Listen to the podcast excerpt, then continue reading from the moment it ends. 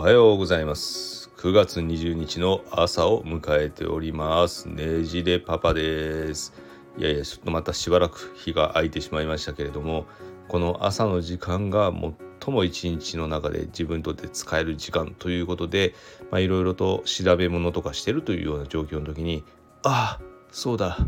スタンド FM で喋らない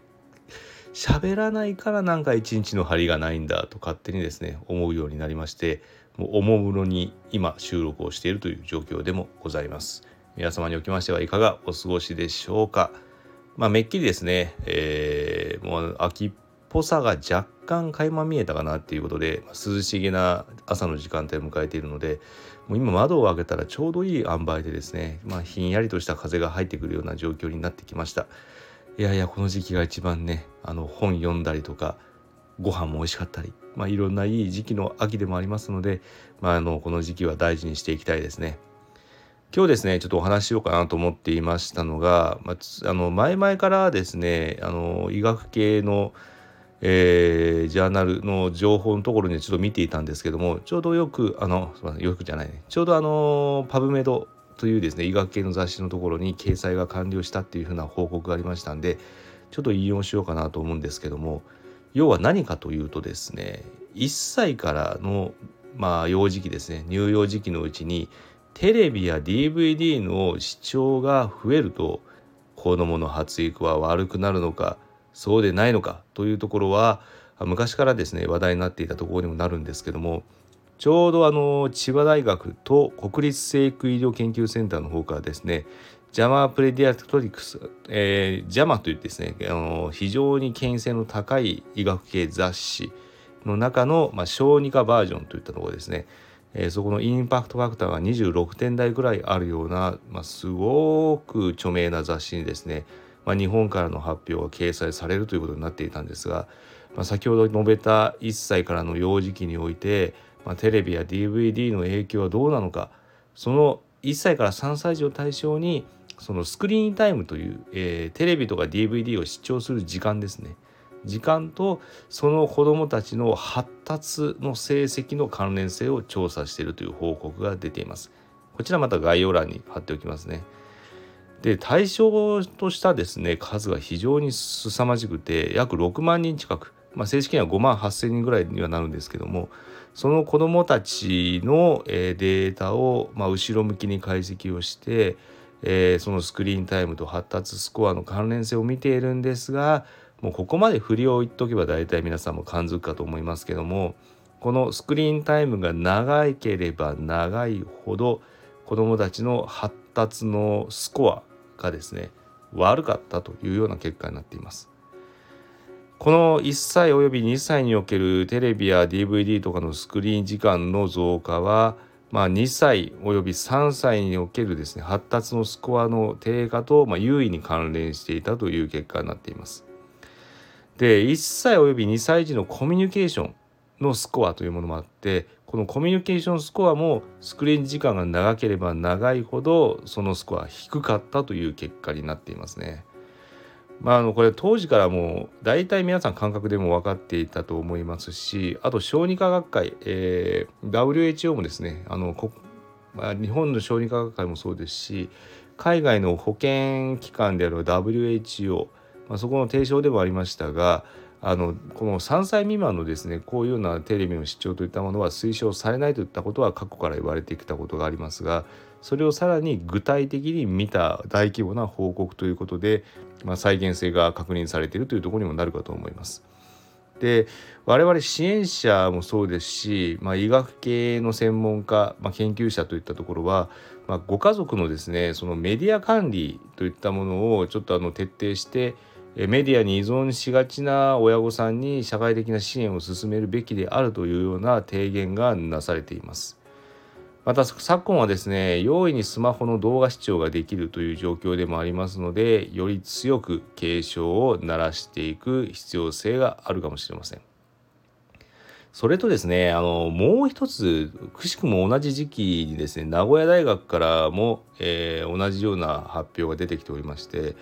これは何かというと子どものスクリーンタイムと、えー、先ほどの動画とか見る時間ですね神経発達症まあ、いわゆる ADHD や ASD とか学習障害といったものも入りますがそのリスクとの関連性といったものを見ています。でこの乳幼児期のえこれ実はですね名古屋大学が発表しているものであってこれもかなり、えー、権威性の高い論文に、えー、掲載されているといったものなんですけども乳幼児期の携帯やタブレットの利用時間がこの ASD や ADHD といったようなと、えー、特性のリスクを高めるかといったところに関してはもう答えはイエスということになっていて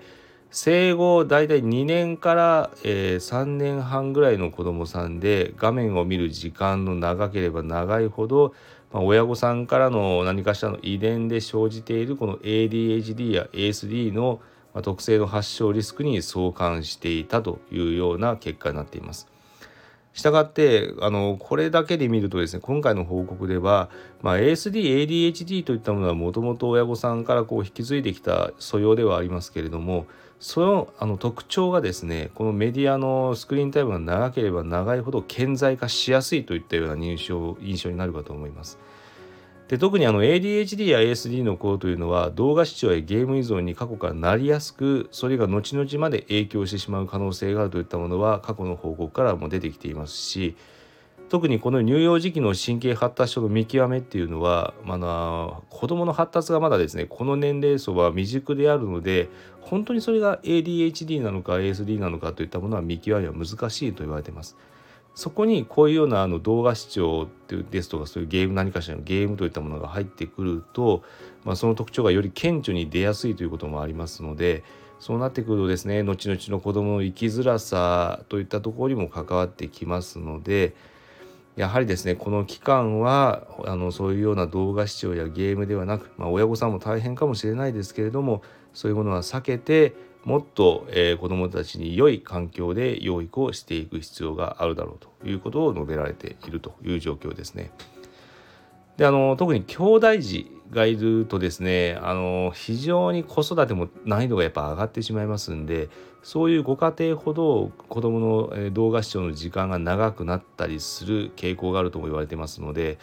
まあ、この兄弟児がいる時はうまく周りの助力を得ながらですねプログラムを使いながら、まあ、外遊びや公園遊びもしくはあのそういう団体での遊びといったものに、えー、うまく、えーまあ、入れてあげて特にもともとそういう神経発達症のリスクがある子の場合はその後の社会的スキルの、えー、構築の一環でもですねそういうふうな環境に身を置かせてあげるといったところが、まあ、今後はより一層大事になってくるんじゃないかといったところがね出てきたというところですね。ですねこれくしくもですねあの千葉大学と名古屋大学の方から同じ時期にこのような、えー、動画視聴ゲームスクリーンタイムの長さといったところの発表が出ているところを鑑みますと、まあ、このような発表が、まあ、こういうハイジャーナルのということはもう日本特有の現象でもあるということも言えますので、まあ、それだけですねこのような文明の利器にかなり頼っている育児というものが日本の中で見えているというところはちょっとあの我々親側としても見直していかなきゃいけないといったポイントになってくるのかもしれませんね。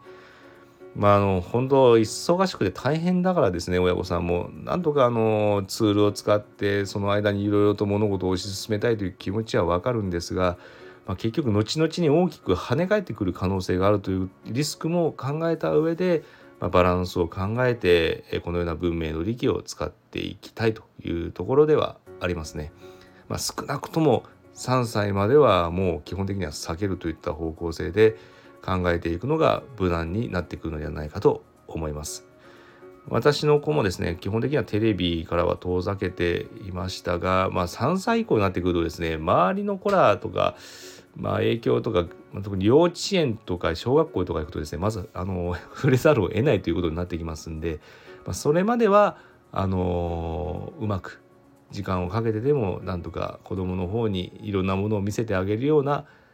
えー、環境を作っていけた前作った作っていけたらいいなということを実践していましたんで、まあ、そういうふうなものをですね取り入れながら、まあ、日々の育児を充実させていきたいというところはありますね。